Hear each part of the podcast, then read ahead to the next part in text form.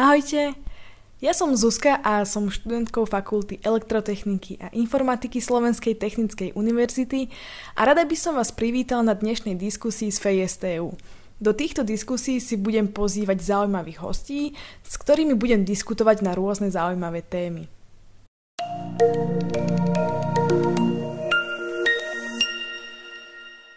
Um, rovnako ako náš druhý host, Pavel Lackovič, ktorý okrem toho, že vyučuje telesnú, je aj bývalý reprezentant vo veslovaní a kondičný tréner. Um, tiež by som chcela privítať Petra Mikloviča, tajomníka našej fakulty, ktorý tiež vyučuje telesnú a v neposlednom rade Juraja Porubského, šéf-redaktora Forbesu, ktorý je aktívnym športovcom. Tak vítajte, ahojte, ja vám ďakujem, ahojte. že ste si v nedelu večer našli čas. Ahoj.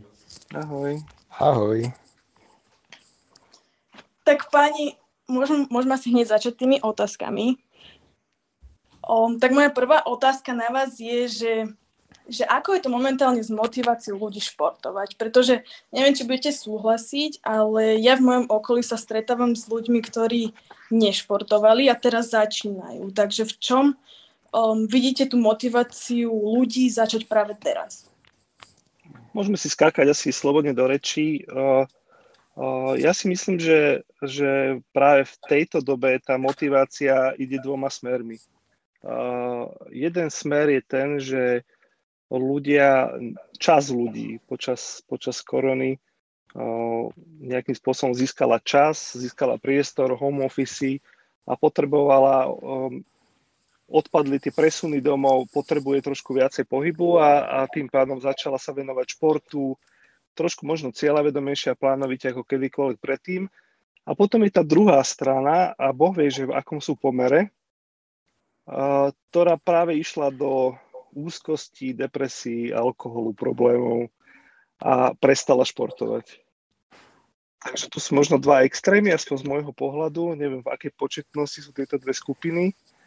Ale keď už hovoríme o samotnej motivácii, tak takéto krízové situácie môžu byť e, aj motiváciou smerom začať niečo robiť, ale naopak aj tou úplnou demotiváciou vôbec sa zase zaradiť do normálneho života. Ja by som sa možno aj trošku zastal e, ľudí, lebo ja to vnímam tak, že e, momentálne začína ten šport zohrávať aj dosť veľkú e, úlohu v rámci seba prezentácie a seba realizácie. Ja mám taký pocit, aspoň dúfam, že sa nemýlim, že ľudia si začali v eh, poslednej dobe uvedomovať, že ten šport im môže veľmi veľa dať a takisto ich môže nejakým spôsobom odprezentovať a tí ľudia, ktorí sú na nejakej mentálnej úrovni, tak si začínajú uvedomovať, že bude ne, neoddeliteľnou súčasťou aj ich profesného života. To znamená, že pokiaľ oni sa nebudú hýbať, tak na nich doláhnú všetky tie možné civilizačné ochorenia, o ktorých sa vie, ale ešte stále myslím, že nedostatočne hovorí alebo nedostatočne sú medializované, lebo e, z toho športu stále predsa len nie je toľko peňazí ako z toho farmaceutického priemyslu. Čiže predsa len vždy je lepšie, keď e, sa môžete odprezentovať, že nejaká pilulka zázračná vám pomôže odstrániť bolesť, pomôže schudnúť a tak ďalej a tak ďalej. Keď pošlete niekoho behať, tak jediné, čo z toho máte, že si kúpite tenisky a viac menej beha bez nejakých finančných ďalších dopadov na iné záujmové skupiny, ktoré z toho môžu niečo vyťažiť. Ale osobne si myslím, že tá doba sa chvála Bohu mení a tí ľudia začínajú byť uvedomelejší a začínajú si uvedomovať nutnosť toho pohybu. Samozrejme, predpokladám, že to... aj táto COVID situácia, že sú ľudia zavretí doma, majú viacej času a, a možno si aj ležu, lezú s tými spolubývajúcimi na, čiastočne na nervy, takže je tu určitým spôsobom aj reset hlavy. Takže Pali, teraz... Áno. Pali sa, Pali sa ozval z vlastnej skúsenosti, aby som do, možno aj tak dopredstavoval postupne uh, našich speakerov. Pálo Lackovič je, je bývalý reprezentant vo veslovaní, možno ešte stále je, ja neviem, nejaký veterán, určite ale nie, je účastníkom, je účastníkom majstrovstiev Európy, majstrovstiev sveta, mnohonásobný víťaz majstrovstiev Slovenska vo veslovaní. A momentálne je kondičný tréner, takže ty naozaj sa staráš o takých tých bežných ľudí, nešportovcov. Takže možno si to hovoril z vlastnej skúsenosti, keď si hovoril o tom, že tá uvedomenosť stúpa. Ako sú na tom tí tvoji zverenci momentálne v tejto situácii? Určite áno a mm, veľmi veľa ľudí mi hovorí, že by chcelo veľmi, veľmi športovať a samozrejme to, čo je zakázané, tak e, o to viacej chutí, ako sa hovorí. Čiže momentálne tá situácia je taká, že to, čo nemáme, tak vždy chceme. Ale osobne si myslím, že môže, môžu byť dva uhly pohľadu a môže, môžu nastať dve situácie v prípade, že by táto, táto doba pretrvala dlhšie. To znamená, že by ten čas sa natiahol. Tí ľudia môžu stratiť určité, by som povedal, pohybové návyky, ktoré si vybudovali, niektorí z nich. A môžu zlenivé. Takisto, takisto sa k tomu môžu pridružiť e, rôzne ďalšie ochorenia, ktoré momentálne sú v úzadí vďaka tej korone, ako sú cukrovka, nejaká obezita a tak ďalej a tak ďalej, že, že tým ľuďom o to ťažšie bude potom následne začať športovať. Čiže veľa ľudí hovorí, že bude obrovský boom, lebo bude strašný dopyt po športe, ale môže nastať aj presný opak, že tí ľudia, ktorí dlho už nešportovali, alebo im to nebolo umožnené, aj keď ja si myslím, že vždy sa dá, pokiaľ sa chce, tak e, môže nastať aj táto druhá opačná situácia. Ja, ja by som sa ešte možno rada vrátila k takej téme, čo ste načali obaja predtým, že ako keby ten šport u ľudí um, potlača stres, alebo sa lepšie vedia vyrovnať s nejakými stresovými situáciami, že potom si idú zabehať a im lepšie? Určite áno, celkovo to kognitívne myslenie si myslím je tým športom veľmi podporené, čiže zvládanie aj tých stresových situácií je určite e, pre tých ľudí, čo športujú, by som povedal, sa dokážu lepšie vyrovnať s tým stresom a takisto lepšie dokážajú zvládať tie stresové situácie. Nakoniec mm-hmm. by som povedal aj, že dosť veľa vrcholových športovcov zastáva vysoké nakoniec manažerské alebo iné pozície, čiže sú, tu, sú toho dôkazom. Áno, ja som si to všimla, že zamestnávateľia v poslednej dobe nie že tlačia, ale umožňujú svojim zamestnancom um, ako keby športovať a motivujú ich aj napríklad tým, že im dávajú rôzne um, zľavy alebo rôzne multi, multisport karty. Takže aj toto je asi taká ich motivácia, že aby um, tých zamestnanci to, to by nám už možno... asi Juraj by mohol najviac. Áno, áno. Asi, no keď už, keď už prechádzame na Juraja, áno, Zuzka vyslovene nahrala, ako nám začala hovoriť o motivácii a o v podstate o, nejak, o, nejakom, o nejakých kognitívnych funkciách mozgu a podobne. Uh, Juraj. Juraj je šéf Forbesu, netreba ho nejako predstavovať, ale pozor, on je bývalý veľký športovec, tiež sa zúčastnil veľkých medzinárodných turnajov, ešte ako karatista, asi ešte junior, že predpokladám.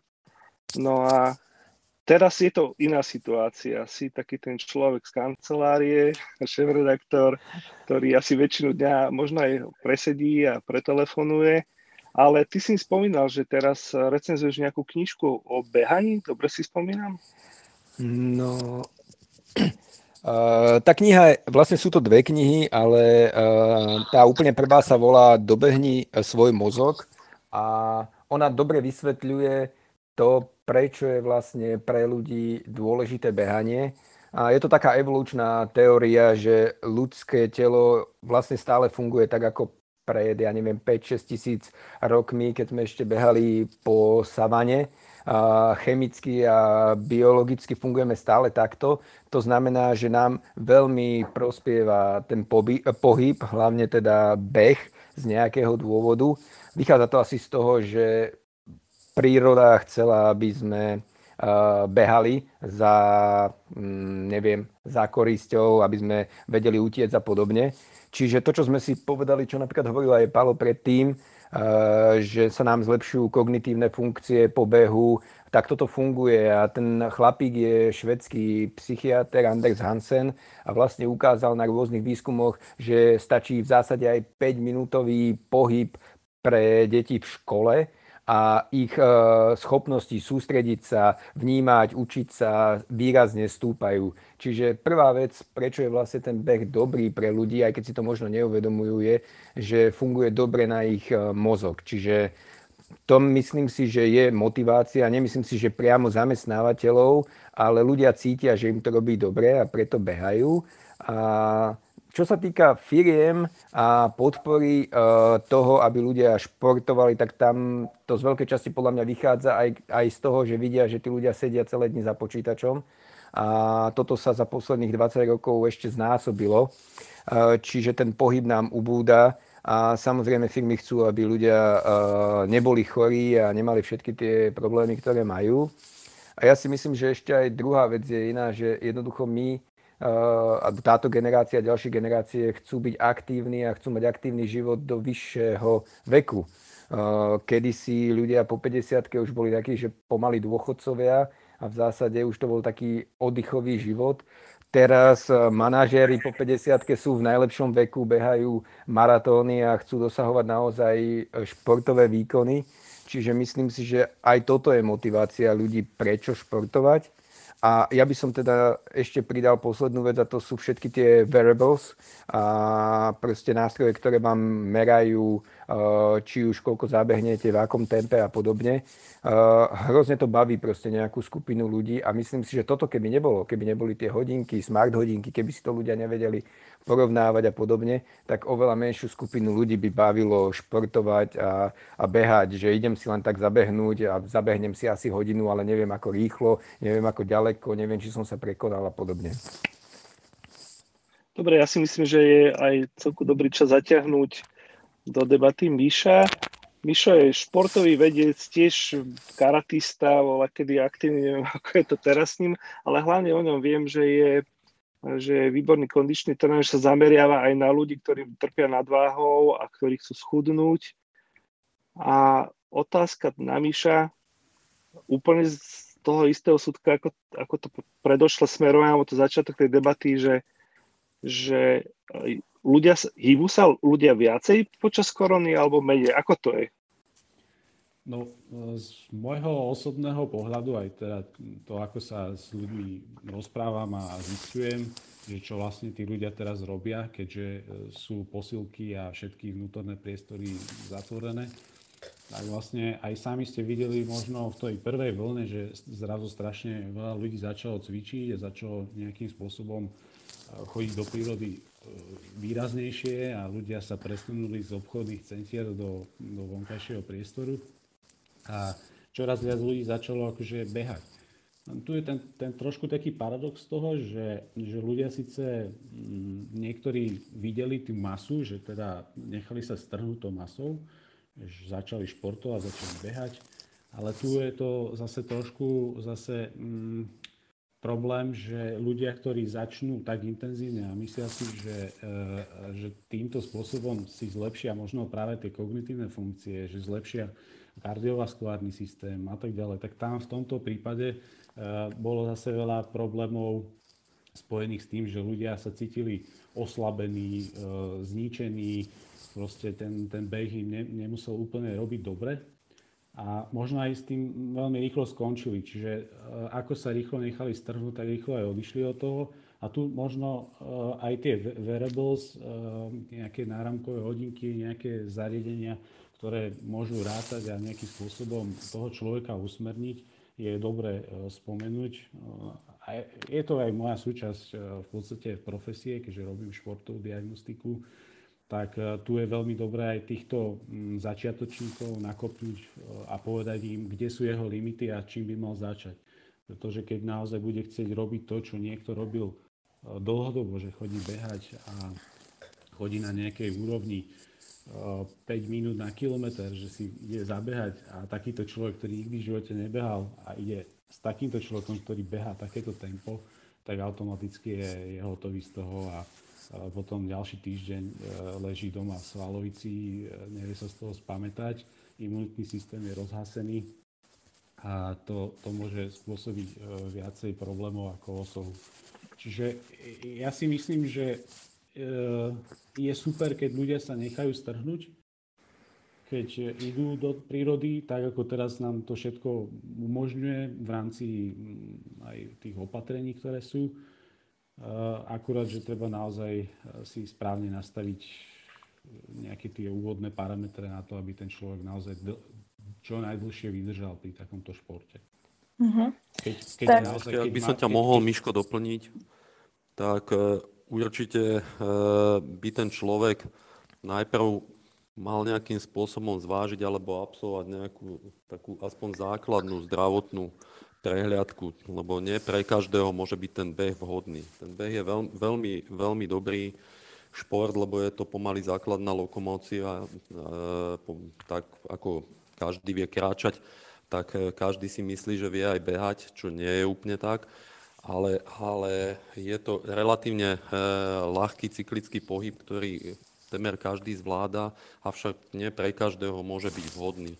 Čiže naozaj je minimálne dobré poradiť sa buď s nejakým kondičným trénerom, alebo v najlepšom prípade s nejakým e, telovýchavným lekárom, či je ten beh vhodný aj pre toho konkrétneho jedinca. No dobre, ale chalani, není to skôr tak, že uh, reálne kondičného trénera uh, vyhľadávaš až vo chvíli, keď máš pocit, že sa chceš nejako zlepšovať a že práve na začiatku si povieš, no tak čo veď zabehať, tak kúpim si tenisky a to proste uh, urobím, to není problém. Toto si úplne perfektne nahral Juraj na smeč, lebo už len to, čo si spomenul, že kúpim si tenisky, tak o teniskách by sa dalo rozprávať o kúpe tenisiek minimálne hodinu.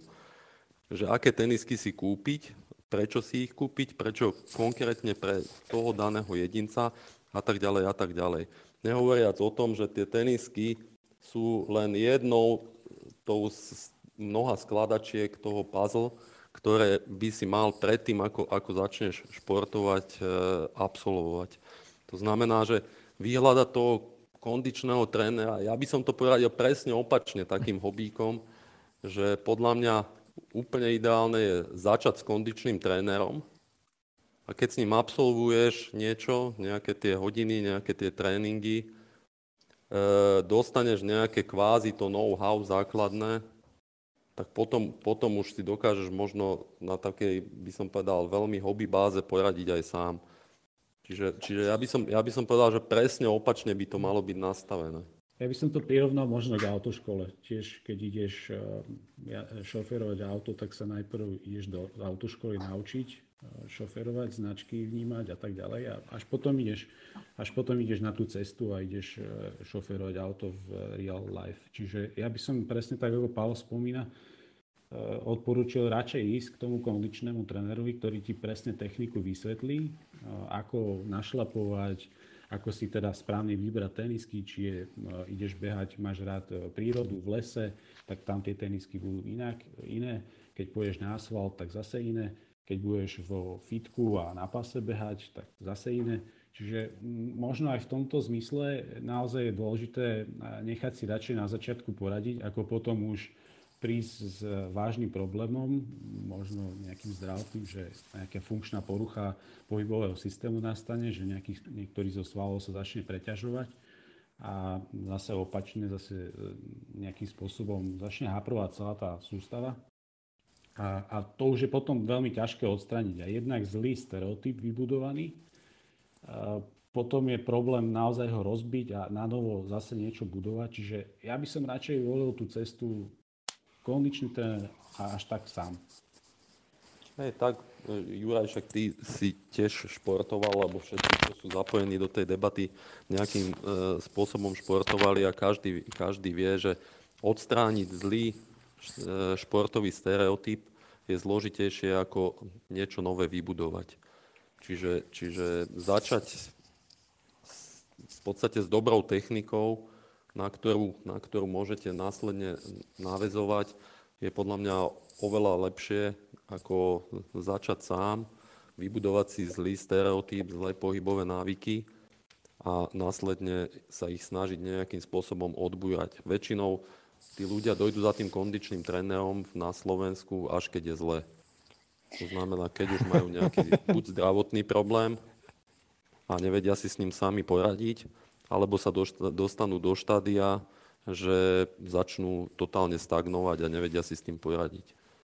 Ale, ale potom odstráňovať všetky, všetky tie nánosy toho starého zlého stereotypu je veľmi, veľmi zložité. Máme tu aj otázku od poslucháča. Pýta sa, že s akým športom odporúčate, aby som začal, ak som nikdy predtým nešportoval. Tak ja iba, či to správne chápem, beh je ten šport, s ktorým by ste odporúčali, aby začal a mal by teda najprv absolvovať nejakú vstupnú diagnostiku alebo nejakú, nejaký vstupný tréning s o, športovým trénerom? Ja by som povedal, že beh možno až tak, ani, ani až tak nie. Beh pre toho, kto naozaj už má nejaký možno športový základ. Ja by som začal s chôdzou. Ako úplne základnou lokomóciou. Mhm. Čiže začať s chôdzou, potom možno pridať nejaký Nordic walking, aby bolo zapájaná aj horná časť tela a následne na to nabalovať, potom možno striedať beh s chôdzou a, a postupne sa dostať až na ten beh, aby si aj ten svalový aparát, šlachy, úpony, proste aby, aby si na ten beh privykli, lebo naozaj to nie je úplne pre každého jedinca jednoduché a nie každý disponuje tým svalovým aparátom e, natoľko dobrým, aby, aby hneď ten beh zniesol. A tak ako Míšo povedal, že e, aj tých tenisiek a takisto tých, tých somatotypov celkovo u ľudí je strašne veľa. Niekto, niekto má pronáciu, niekto má suplináciu, e, chodidla a tak ďalej.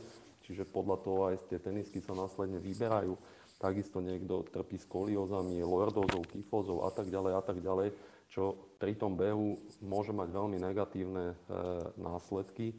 Čiže určite, aby som išiel step by step od chôdze cez nejaký, nejakú beh s chôdzou, alebo tak ľudovo sa to nazýva, že indiánsky beh, hej, čiže chvíľočku be, bežíte, chvíľočku kráčate a až následne potom, keď už máte ten svoj organizmus ako tak pripravený na ten beh, tak by som začal s behom. Ale určite ne, nenehať sa zlákať nejakými intervalmi, čo som tiež videl, že, že ľudia nemajú techniku behu a púšťajú sa do intervalových behov.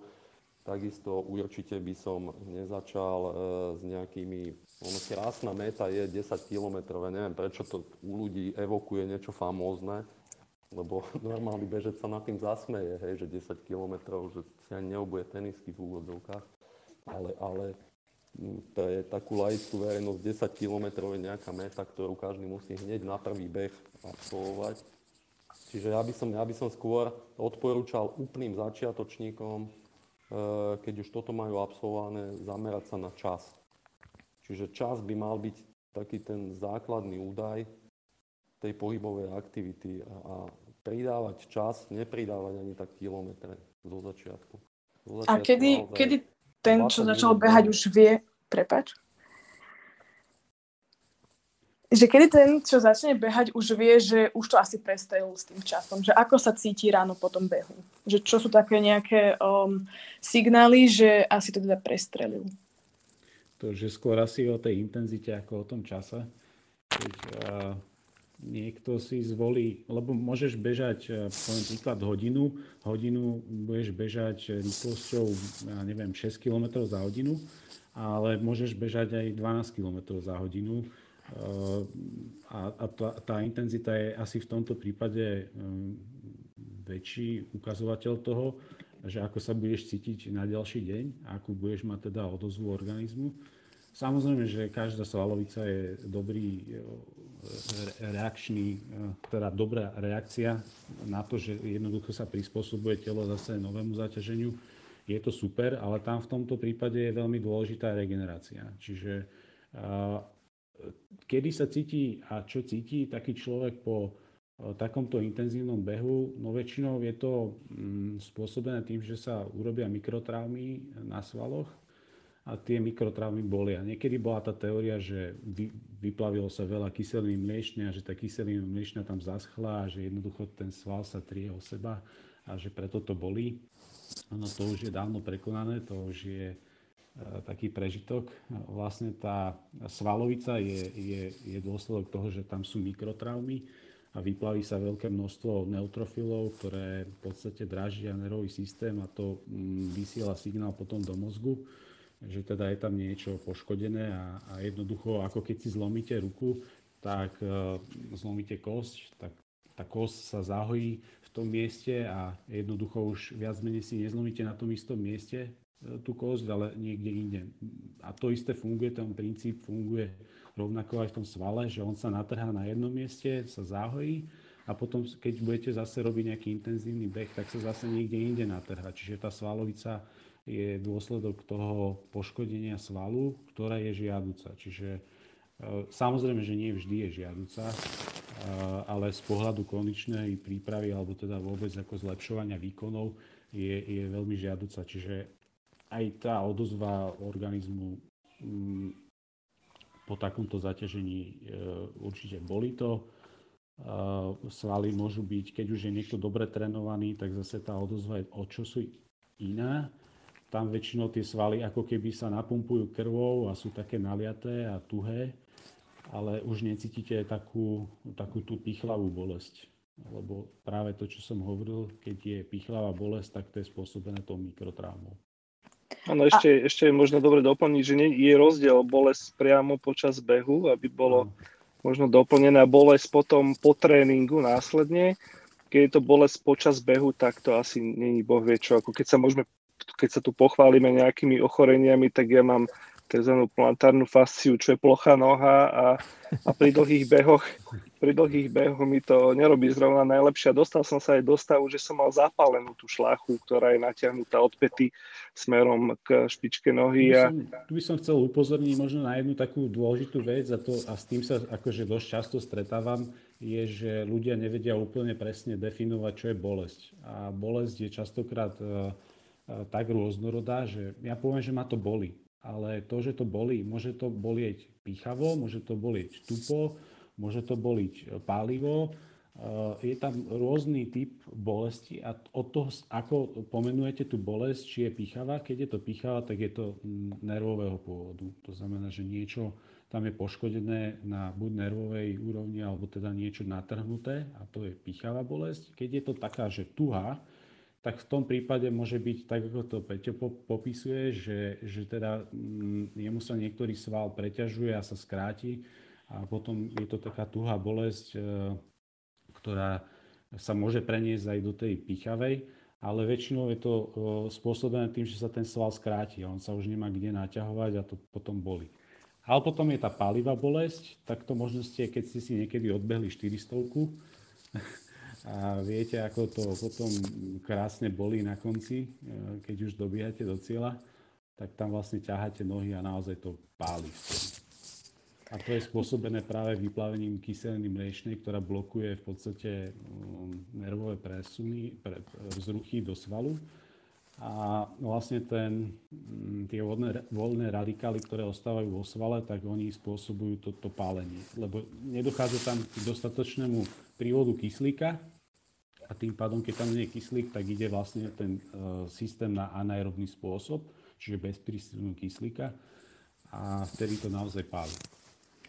Ono, a možno, ak by sme... aby sme to trošku zjednodušili, aby, aby to nebolo e, pre niekoho komplikované, ty si sa pýtala na to asi, že, že ako zistiť, že, že už to ten človek prepískol, ak som, ak som teda ťa správne pochopil. A e, ono ten človek, ktorý nešportuje, tak podľa mňa vždy bude mať na začiatku pocit, že to, že to určitým spôsobom prepískol, pokiaľ to úplne teda ten pohyb ne, neodflákne. Dôležité je, aby on mal, on mal bolesť svalov ako, ako kvázi svalovicu, ale aby to neboli pridružené bolesti, ako povedal Peťo, že ho, že ho boli šlacha, alebo že ho, bolia, že ho bolia nejako veľmi tie úpony, lebo tá, tá svalová bolesť, pokiaľ je to laicky povedané, alebo teda ľudovo povedané, svalovica, tak e, tá by po nejakých 72 hodinách mala, mala od, odoznieť. Hej. Čiže po nejakých 72 hodinách by ten človek, samozrejme neplatí to vždy, hej, u vrcholových športovcov je to úplne iné, pri, pri extrémnych behoch a extrémnom športovaní je to úplne, úplne iné, ale bavíme sa e, v takej všeobecnej rovine, čiže v tej všeobecnej rovine ja si myslím, že po nejakých 72 hodinách by ten človek za štandardných podmienok mal byť relatívne e, zregenerovaný na to, aby mohol podávať ďalší, nenazvíme to, že úplne vrcholový výkon. Ja som ešte... Je, väčšinou, väčšinou, väčšinou v tomto prípade... Keď sa tie, tie športy aj e, prestriedajú. Teraz je to veľmi ťažké v tejto dobe, ale úplne super je, keď by dokázali e, ľudia, alebo teda tí amatérskí športovci zaradiť plávanie trebárs, ktoré im tú, tú regeneráciu urýchli. Ja len som chcel k tomu jednu, sorry Michal, tak Michal nech povie. Povedz, povedz, ja tu poviem. Že ja len som chcel taký ako uh, sondu do reálneho života k tomu dať, že uh, napríklad medzi uh, manažérmi alebo ľuďmi z biznisu, uh, ktorí sú veľmi uh, orientovaní na nejaký výkon, lebo je to taká prirodzená vlastnosť tých ľudí, keďže aj podnikajú alebo riadia nejaké firmy, tak uh, napríklad tých 10 kilometrov alebo nejaký iný cieľ je jednoducho ako méta. To znamená, že si povedia, že tak ja neviem, chcem zabehnúť 10 km teraz a neviem, pod 50 minút alebo niečo podobné. A, a je to pre nich dôležité. A napríklad to, čo hovoríte vy, že uh, treba si dávať pozor na to, aký si unavený a podobne, tak oni majú skôr tendenciu, uh, že prekonávať tú bolesť. Že ja síce viem, že uh, neviem, mám svalovicu, alebo ma niečo boli, alebo reálne mám aj nejaké problémy s klubmi a podobne, ale vlastne vidia ten cieľ pretože to je nejaká meta, ktorú chcú dosiahnuť a pre nich je to tá motivácia, prečo dajme tomu každý druhý deň stanú a idú behať. A, a ja, moja otázka, alebo teda akože myšlienka na zamyslenie je, že ako dať ľuďom iný typ motivácie, lebo keď poviete, že ja neviem, tak teraz, že hodinu ideš behať a je jedno, či zabehneš 10 km, 8 km alebo 9, to nie je veľmi veľká motivácia pre tých ľudí, aby mali na konci tej hodiny pocit, že e, sú spokojní, že dobre to odbehli, že dobre odrobili ten svoj úsek. Čiže ja sa často stretávam s tým, že ako si nastaviť správne motiváciu, aby to nebolo také, že teraz aj cez bolesť musím prekonať vlastne potenciálne zranenia. A to vôbec nehovorím o tom, že často tí ľudia sú veľmi busy na to, aby mali nejakú uh, regeneráciu a seriózne sa tomu venovali.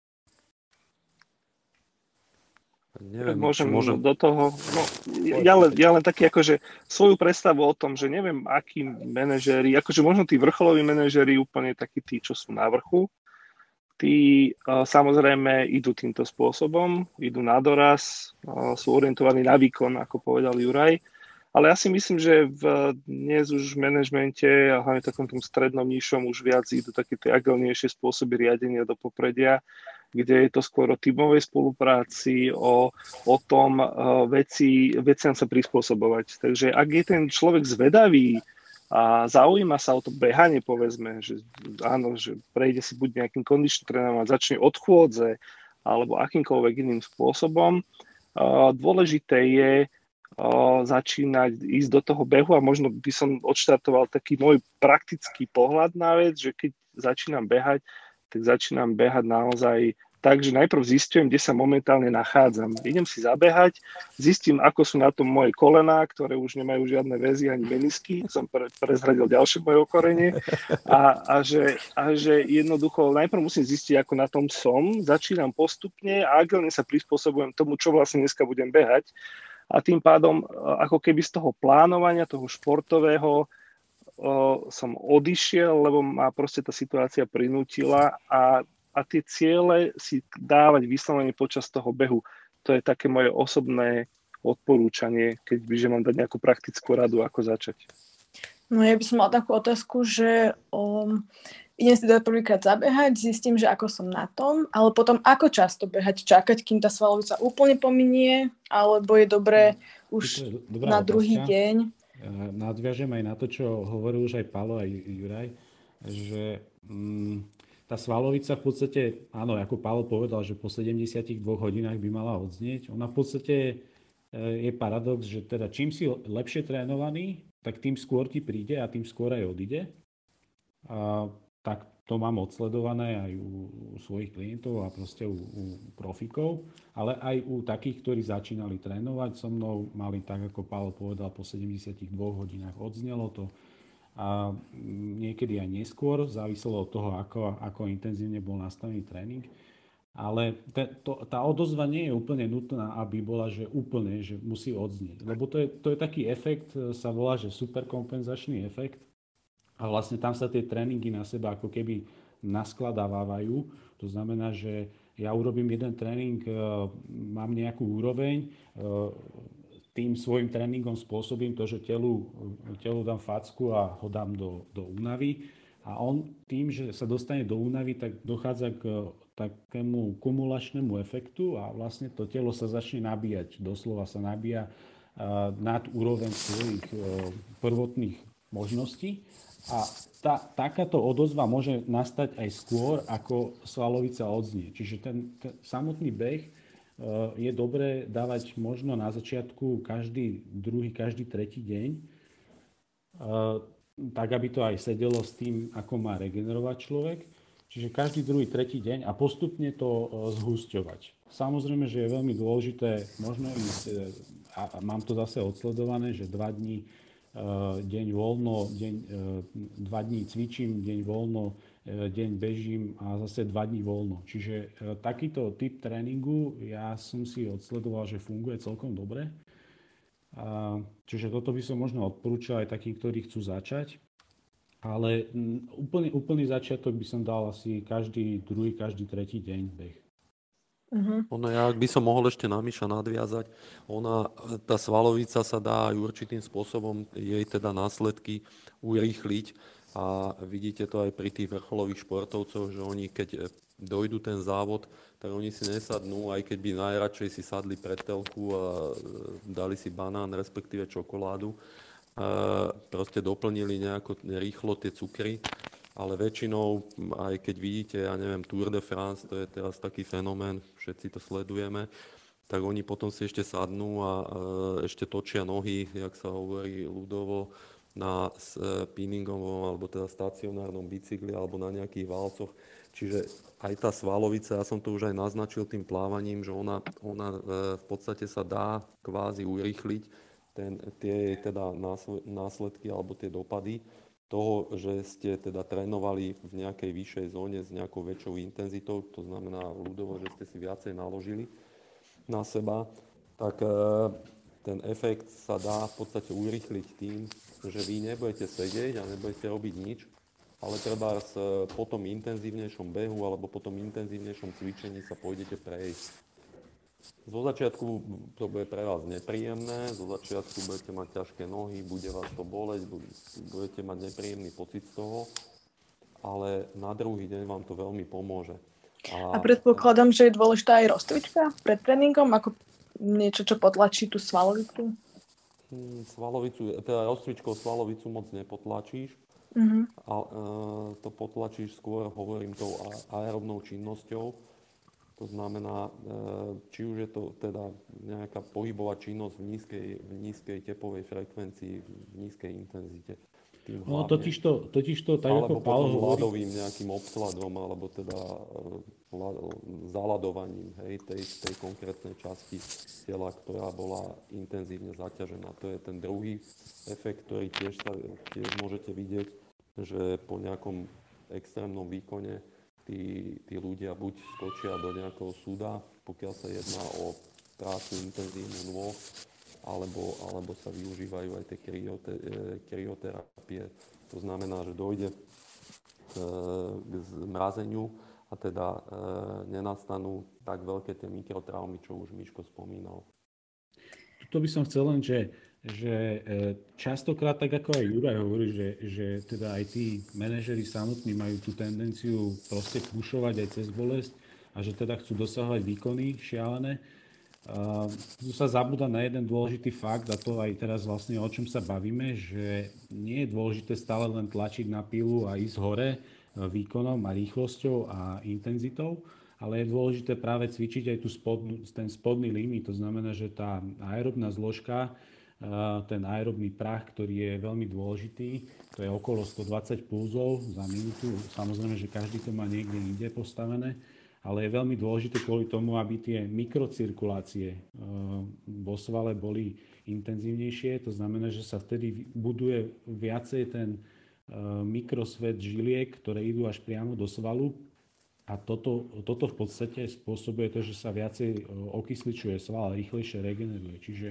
preto to aj čo Pavel hovorí, je dôležité, aby tí ľudia nielen intenzívne išli, ale treba aj robiť ten samotný pohyb v nízkej intenzite, aby sa tam malé kapiláry otvorili, lebo v podstate tým samotným, teraz ako sedíte, tak používate možno, ja neviem, 30 svojho, svojich žíl a, a jednoducho celého kardiovaskulárneho systému, ale keď začnete robiť nejakú pohybovú aktivitu, tak oni sa začnú pomaličky otvárať. A tým, keď nie ste vy zvyknutí na to a jednoducho nerobíte tú aktivitu na pravidelnej báze, ale že idem si raz za čas zabehať, tak jednoducho tie kapiláry sa neotvoria a oni sa začnú otvárať až po nejakom čase. Čiže toto je veľmi dôležité, aby, aby nie len vždy ten výkon sa tlačil do hora a iba intenzitou, ale aj dole treba trénovať a v tých dolných hraniciach tak tam tá prechádzka by mohla trvať kľudne aj hodinu a pol, dve. Ja by som uh, k tomuto ešte jednu vec povedal, že napríklad pre mňa osobne uh, nastaviť mentálne sa na to, že bežím pomaly, alebo že idem na bicykli pomaly, lebo idem v nejakej tepovej frekvencii 120-130, uh, je najväčší problém vlastne v hlave. Lebo človek je zvyknutý, že behá v nejakých časoch, a teraz si zrazu povieš, že OK, tak budeš bežať proste pomalšie, lebo robíš nejakú aktivitu, ktorej cieľom je proste rozvíjať iný typ, ja neviem, vytrvalosti alebo niečo podobné. Čiže toto bol pre mňa a, za posledný rok a pol mentálne najväčší rozdiel, že povedať si, že OK, čas toho tréningu bežím alebo bicyklujem v nejakej zóne 2, niekde okolo 135, neviem, tepov za minútu a naopak potom sú nejaké intervaly alebo úseky, kde idem nad 160 e, tepov a, a takto som napríklad vôbec nebol zvyknutý ani behať, ani, ani ja neviem, športovať. A bolo to najväčší problém v hlave zmeniť. Neviem, ako to vysvetľujete napríklad uh, vašim klientom, že je dôležité aj robiť veci pomaly alebo pomalšie, ako boli zvyknutí a aké sú ich reakcie na to. To je presne to, čo, čo je možno aj na tom vrcholovom športe najťažšie. Že, že ti za, tieto tréningy ti zaberú strašne veľa času. Lebo odjazdiť úseky, tak my sme to volali, že, že si KO veľmi rýchlo, tréner ti poďakuje, rozlúčite sa a ideš domov, hej. Ale keď, keď máš najazdiť, neviem, 35 km na vode, tak ti to zabere strašne, strašne veľa času. A, a to je presne to, že, že pokiaľ ti to niekto nevysvetlí, a na to je presne ten kondičný tréner, preto ja osobne si myslím, že s ním treba začínať. A keď už nejaké tie základné vedomosti človek má, tak potom už môže ten hobby šport robiť v úvodzovkách sám, ale bez toho, aby, aby tie základné vedomosti mu ten tréner neodovzdal, tak je to presne o tom, že, že človek sa naháňa a má tú tendenciu dosahovať rýchlo výsledky. To je tak, keď by ste niekomu povedali, že, že mám super dietu, aj keď dieta je veľmi zlé slovo pre kondičného trénera, ale mám super dietu, ale schudneš za 5 rokov. No tak on vám povie, že tak to je síce super dieta, ale ďakujem veľmi pekne, lebo ja chcem schudnúť za 5 týždňov ideálne za 5 dní. To, že to bude mať jojo efekt, tak to už akože až tak nevadí. Dôležité je, že teraz som dosiahol tú metu, ktorú som si stanovil. A väčšinou aj tí manažéri podľa mňa sú na takej mentálnej úrovni, že keď s nimi človek absolvuje nejaké to sedenie a vysvetlí im veci, tak uh, oni, oni sú schopní tie, tie fakty prijať a hlavne, keď im, keď im povieš, že, že týmto tréningom alebo týmto spôsobom, keď pôjdeme, tak ty sa nedostaneš, že nebudeš vedieť behať, ja neviem, rýchlosťou, vymyslím si, 10 km za hodinu, ale 12. Keď budeme robiť stretching, tak budeš behať za prvé rýchlejšie, bezbolesnejšie a dlhšie.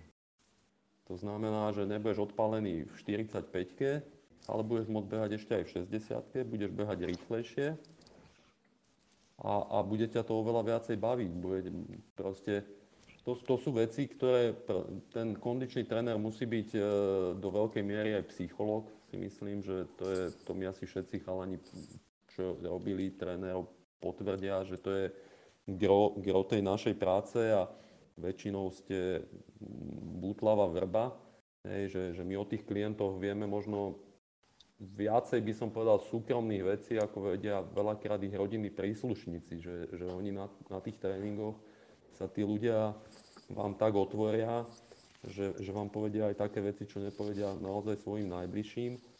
A, a to je strašne dôležité, vybudovať si tú dôveru, aby ten človek vám uveril, aby vám dôveroval a aby veril, že keď pôjde tým systémom, ktorý vy mu vysvetlíte, tak ho to vie posunúť ďalej. Môžem, môžem na chvíľku, že otázka na Juraja, ale ja urobím taký trošku obširnejší úvod tomu.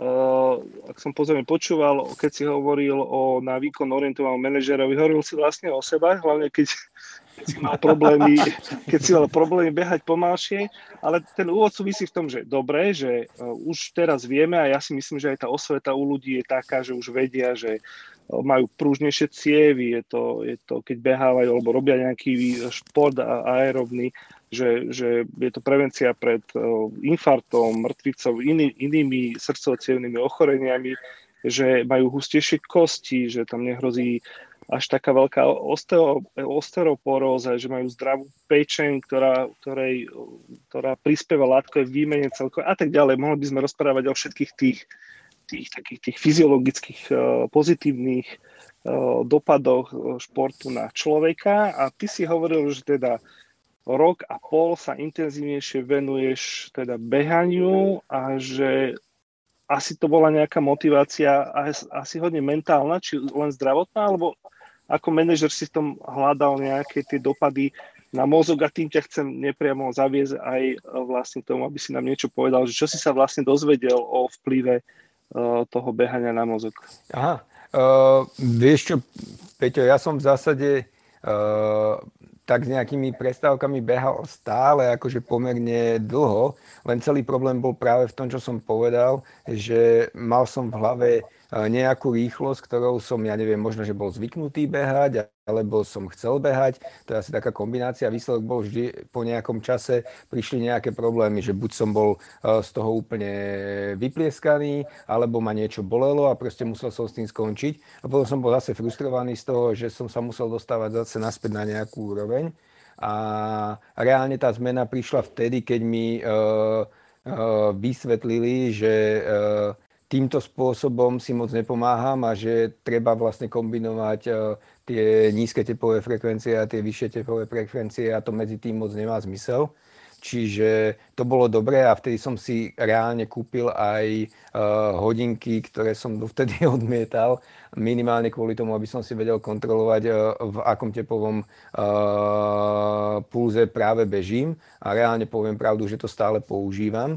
Čiže uh, to je jedna vec. A čo sa týka toho, že prečo behať, ja si myslím, že ľudia vedia, že im beh pomáha. Z nejakého dôvodu sa potom cítia lepšie. Možno, že nevidia úplne presne do tej chémie a do toho všetkého, čo sa nám v mozgu vlastne produkuje po behu alebo vďaka tomu pohybu. A tam by som dokonca povedal, že tie výskumy hovorili, že vôbec to nemusí byť vysokofrekvenčný pohyb, myslím pri ako keby vysokej tepovej frekvencii, že tam úplne stačí ten pohyb okolo 120 eh, tepov za minútu a má to naozaj, a dokonca to ani netreba veľa, myslím si, že to tam vychádzalo nejak 2x45 eh, minút do týždňa, keď človek je v takejto, ako keby v takomto pohybe a výrazne sa mu zlepšovala schopnosť zapamätať si veci, koncentrovať sa. To sú všetko dôležité veci v dnešnom svete, hlavne keď sme stále na mobiloch a proste naša koncentrácia je úplne roztrasená na sociálnych sieťach a zrazu zistíme, že vďaka 45-minútovému behu sme schopní sa koncentrovať, sústrediť sa na prácu, lepšie nám to myslí, lepšie si pamätáme veci, to sú všetko fantastické veci. Ale ja nehovorím, že kvôli tomuto som to začal robiť. Takže my starší ľudia po 40 už len chceme, jak sa to povie, že prežiť. Čiže... Spomalovať pád, presne tak. Čiže, čiže ja keď sa s manželkou o tom bavím, tak manželka samozrejme povie, že tvoj základný cieľ je prežiť. Čiže tým pádom aj, aj ostatné veci sú nastavené na to, aj, aj výkony, aj podobne. Čiže asi tak?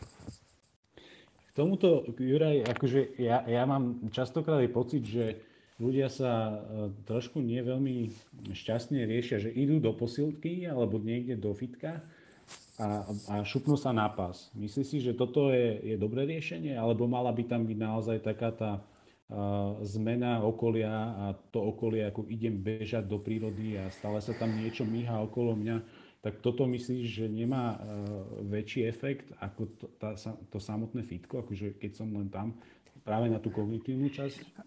Ja si myslím, že primárne ide o to rozprúdiť uh, samozrejme uh, rozprúdiť to telo, čiže z pohľadu biologického, chemického aj fitko a beh na páse má svoj zmysel, ale ak uh, tá hlava stále pozerá telku a tam bežia správy, alebo ak je to naozaj len o tom, že teraz musím rýchlo zabehnúť, uh, neviem, 40 minút a potom bežím naspäť do ofisu, tak to vypnutie, ktoré ti tá príroda dá, tak e, to tam samozrejme nemáš.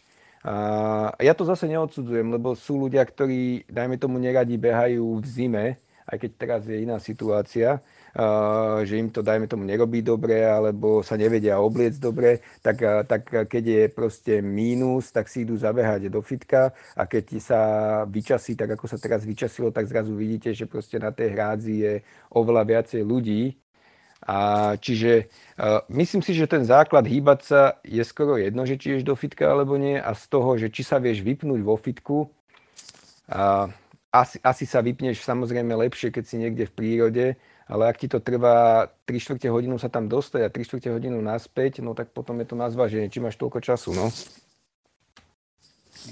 Ja by som na vás mala teraz otázku z publika od Frankyho, keďže naša téma je, že pohyb počas pandémie, že aký rozostup má dodržiavať kvôli korone od ostatných bežcov?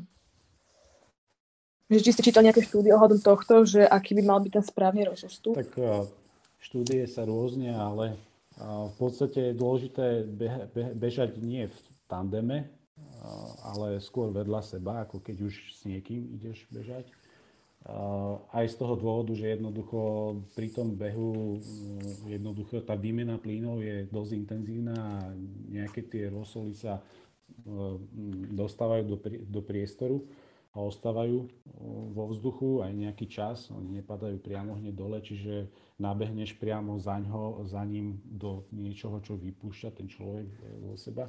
Čiže určite bežať vedľa seba ako za sebou a rozostup, no možno aj viac ako 5 metrov by som určite išiel. No určite podľa mňa minimálne dvojnásobok tej odporúčanej dvojmetrovej vzdialenosti, čiže tak, jak Míšo povedal. Ja by som možno Eh, jedine, čo ešte povedal, že veľa ľudí teraz eh, beha s rúškom na tvári. Samozrejme, eh, je to momentálne, by som povedal, nutnosť, ale pokiaľ sa dá a budete niekde v lese mimo nejakého blízkeho kontaktu s cudzími osobami alebo teda s ľuďmi, ktorých nepoznáte, tak by som odporúčal si to rúško aspoň na určitý čas dávať dole. Proste nebehať, nebehať stále, e, hlavne nie s tými FFP2, FFP3 filtrami. Čiže, čiže mm-hmm. pokiaľ, sa, pokiaľ sa dá, tak úplne ideálne je naozaj nájsť si, nájsť si také priestranstvo alebo takú prírodu, kde, kde dokážete si to rúško aspoň raz za čas dať dole a, a proste predýchať ten organizmus e, napriamo. Uh-huh. Už nám trošku aj čas pokročil, ale predsa len by som sa vás ešte opýtala jednu otázku. Doteraz sme sa rozprávali, alebo to teda ste radili, že ako na pohyb, ale teraz by bola môj, skôr moja otázka, že ako to nerobiť, že aké, alebo aké máte vy skúsenosti, že aké sú najčastejšie chyby e, bežcov? Možno začnem ja s vlastnými skúsenostiami, ale už som to vlastne tu aj povedal, ale prvá najčastejšia chyba je, že človek začne eh, behať bez toho, aby sa poradil s niekým a ono to chvíľu trvá, kým na to príde človek, že to je chyba. Druhá najčastejšia chyba, ktorú ja stretávam sa s ňou, tak to sú tie nisky. že naozaj je veľký rozdiel v tom, aké tenisky a na aký povrch si kúpite. A tretia najčastejšia za mňa je práve to, že má človek nejakú víziu, že čo by mal behať v akých časoch. A ono sa to v nejakom vypetí dá dosiahnuť, len potom tie následky bývajú uh, zdrvujúce. Ja absolútne s Jurajom súhlasím a snáď by som ťa len doplnil, že veľakrát ľudia, hlavne manažéri, e, naháňajú čas v úvodzovkách a zabúdajú na rozcvičenie a stretching. A ja mám taký pocit, že to rozcvičenie, áno, je to, je to určite veľmi, veľmi dôležité a predchádzate tým množstvu úrazov, ale ten stretching je, by som povedal, že alfa omega. Proste vy, keď nebudete strečovať, tak, tak tie svaly sa budú stále skracovať a, a môže to mať, by som povedal, že že nepôjdete do pozitíva, ale do negatíva v rámci toho vážneho Pál, teraz hovoríš vlastné skúsenosti, že? Hej, presne. presne. a čo sa týka tých tenisiek, tiež z vlastnej skúsenosti, lebo ja už bohužiaľ spadám do tej generácie, že nebol, nebolo to úplne, by som povedal, e, normálne, že človek si kúpil nové tenisky na behanie. To vždy fungovalo u nás tak, že tie, čo, tie, čo ste zničili na chodenie, tak ste si zobrali na behanie a, a, a potom ste v nich behávali a ste ich takzvané úplne zničili. Te, tak, e, tak, jak Juraj povedal, že tie, tie, tie tenisky sú naozaj že extrémne, extrémne dôležité, proste, aby ste mali ja neviem, dob, dobrý drop a grip, teda podľa toho, či bežíte po ceste, či bežíte v teréne, Takisto, či máte, hovorím, tak ja som už spomínal tú pronáciu, suplináciu tej nohy. Je to, je, to, je to nesmierne dôležité a v dnešnej dobe je to naozaj veda, ale, ale našťastie už sú aj u nás teda také obchody, kde pracujú odborníci a vedia vám poradiť. Tak možno ste práve načetli, akože načetli nejaké ďalšie témy do budúcna. A to je teraz asi posledná otázka a tá je prekvapivo na Zuzku, že Zuzka, čo na nás chystáš ako Clubhouse Fej STU? Tak ja dúfam, že sa budeme stretávať v nejakých pravidelných intervaloch a, a moje teda nejaká taká vízia s týmto Clubhouseom, že nebude to primárne iba o športe, ale rada si zavolám aj odborníkov z našej fakulty, z fakulty elektrotechniky a informatiky, ktorí budú rozprávať aj o nejakých svojich výskumoch a o všetkých zaujímavých témach. No dobre, ale ty teraz vlastne na týždeň zmizneš a my nevieme, či ťa v nedelu budeme mať k dispozícii, lebo ak môžem prezradiť, tak ty si dobrovoľnička na svetovom pohári v lyžovaní žien v Jasnej, že áno? Áno, áno, to je pravda, neviem v nedelu, Takže, že či budeme... No, budem tak ja by som navrhoval, že keďže nevieme, tak ja by som pokračoval s touto témou, lebo chalani tu otvorili množstvo zaujímavých vecí ohľadne behu a športu že by sme pokračovali v tomto a keď budeš môcť, Zuzka, tak tú rumku otvoríš ty.